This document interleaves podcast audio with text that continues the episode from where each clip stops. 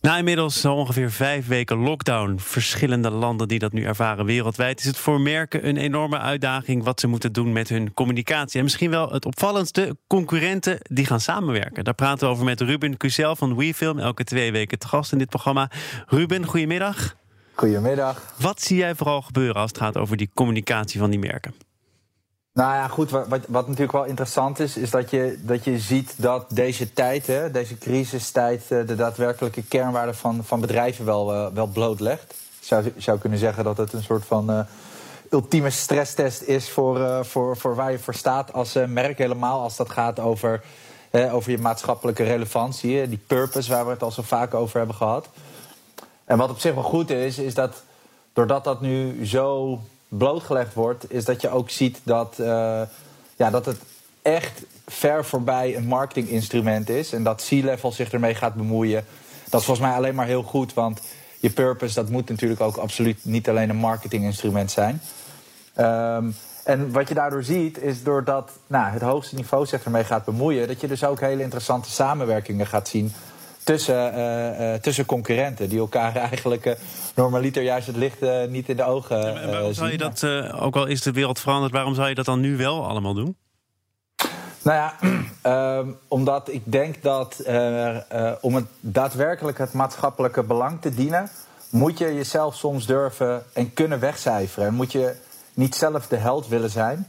Um, maar moet je soms de hand ineens slaan, omdat als je daadwerkelijk iets wil veranderen wat maatschappelijk relevant is, dan is het soms gewoon beter om dat samen te doen dan dat je dat uh, alleen gaat doen. Kun je een voorbeeld um, noemen?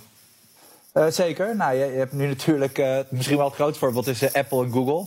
Wat natuurlijk flinke concurrenten zijn die de handen ineens slaan om met een, ja, een nieuw soort Bluetooth ehm, te kijken hoe ze nou ja, mensen die, uh, die corona hebben, hoe ze die verspreiding tegen kunnen gaan. Je ziet het natuurlijk, uh, alle bouwmarkten die, uh, die samen zijn gaan werken om nou ja, te communiceren op het gebied van. Hey, kom niet met z'n allen naar de bouwmarkt. We begrijpen dat jullie willen werken aan je, aan je, aan je huis en aan je tuin, die je thuis moet blijven. Um, al, ongeveer alle brouwerijen die zich hebben verenigd in, in Help de Horeca, een heel mooi initiatief. Daar hebben wij trouwens geluid bij. Nou. Daar gaan we nu van genieten. Okay. Het is stil in de horeca. Je stamkroeg, je favoriete lunchzaak, je lievelingsrestaurant. Ze hebben het moeilijk. Maar jij kunt ze helpen. Door nu een waardebon te kopen die je kunt inwisselen... als straks het licht weer aangaat. En we samen kunnen proosten op de toekomst. Doe mee en ga naar helpdehoreca.nl. Ja, collectieve actie dus ook in de horeca collectieve actie in de horeca. Maar inderdaad, heel, heel logischerwijs iets waar alle brouwerijen... en nog meer hoor, de Firmona en Pepsi en dergelijke zitten er, ook, uh, zitten er dan ook bij. Um, nou ja, eigenlijk op die manier. Ja, nou uh, schijnt het nogal te verschillen. En je stuurde mij vooraf een artikel tussen generaties... wat mensen nu precies verwachten van merken. Wat zijn de opmerkelijkste ja. uitkomsten?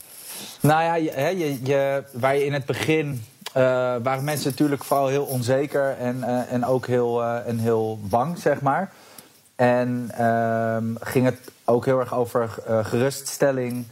Um, en nu zie je eigenlijk dat naarmate de tijd vordert en mensen zich daar ook een beetje gewend aan beginnen te raken. En vooral jongere generaties toch ook heel erg het gevoel hebben dat de ziekte niet zozeer een probleem voor ze is, maar meer nou, de verveling, zeg maar, en de eenzaamheid dat die jongere generaties eh, steeds meer van merken proberen te vragen van hey, uh, entertain mij, zorg ervoor dat ik mijn dag doorkom.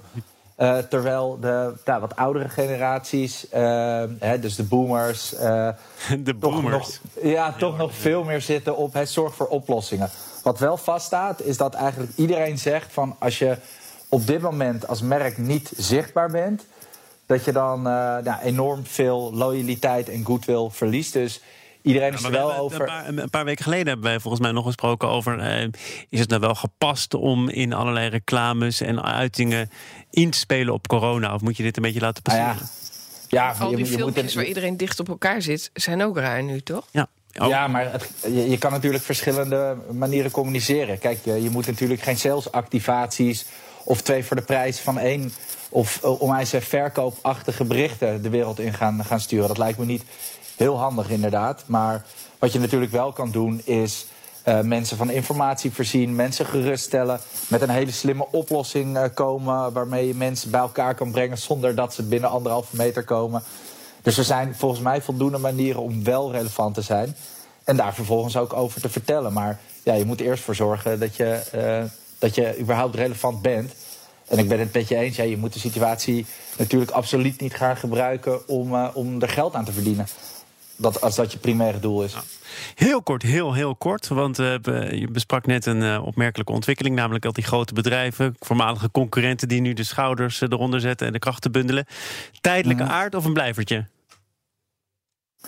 Nou ja, dat, dat ja dat, dat, is een goede vraag. Ik, ik, ik, ik, kan me echt best wel voorstellen dat, ze, dat, dat merken nu zien hoeveel het ze ook brengt om juist vanuit een verbinding te communiceren in plaats vanuit concurrentie. Uh, dat ze in de toekomst misschien echt wel durven om dat wat vaker uh, te doen als, als het daarom vraagt en als het onderwerp daar relevant voor is. Uh, en dat ze hopelijk ook zullen, zullen zien dat uiteindelijk het voor de consument niet zoveel uitmaakt. Dat ze beide veel meer goodwill krijgen door juist de handen ineen te slaan. Het is eigenlijk ook veel leuker om, om naar zo'n verhaal te luisteren dan twee eh, partijen die uh, bij van spreken bekvechten tegenover elkaar zitten.